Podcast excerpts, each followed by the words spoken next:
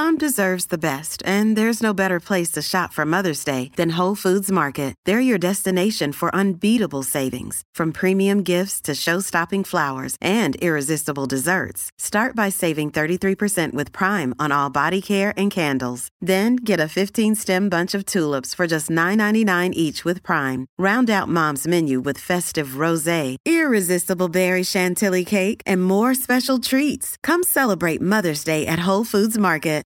Welcome back, everybody. We have the state's household median income figures, a backed-up court system in Mobile, and a lawsuit filed over COVID restrictions. My name's Ike Morgan, and we're down in Alabama.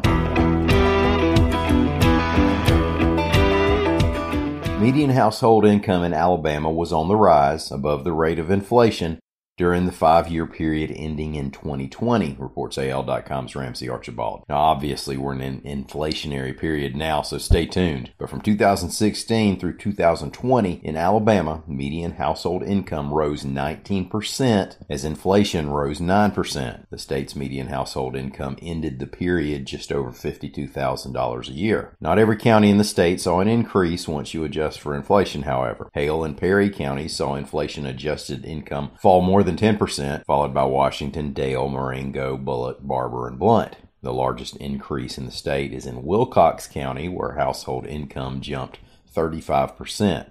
Now, much of that increase can be pinned on just how poor Wilcox County was, according to previous data, and low population figures giving us a greater margin of error.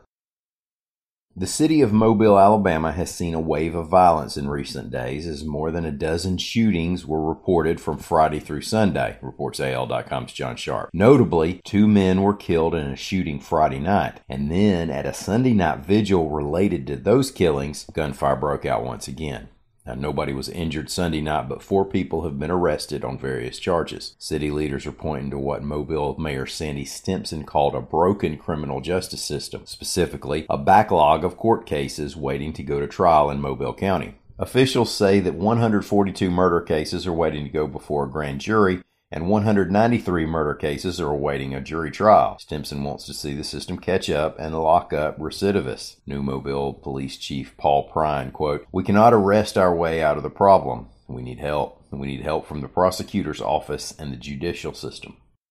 A wine shop owner in Huntsville is suing Alabama Governor Kay Ivey and Alabama State Health Officer Scott Harris over business losses she says are due to COVID restrictions, reports AL.com's Amy Yerkinen. Remember, Harris issued a health order on March 19, 2020, prohibiting people from eating or drinking in restaurants and bars, and then later orders kept non-essential businesses closed and people mostly at home. And then after the establishments were reopened, distance restrictions were still in place until 2021. Saran Riccio owns Uncorked Wine Shop and Tasting Room, and she said business was good until the shutdowns. She said she received a PPP loan, but that had to be used to pay her employees.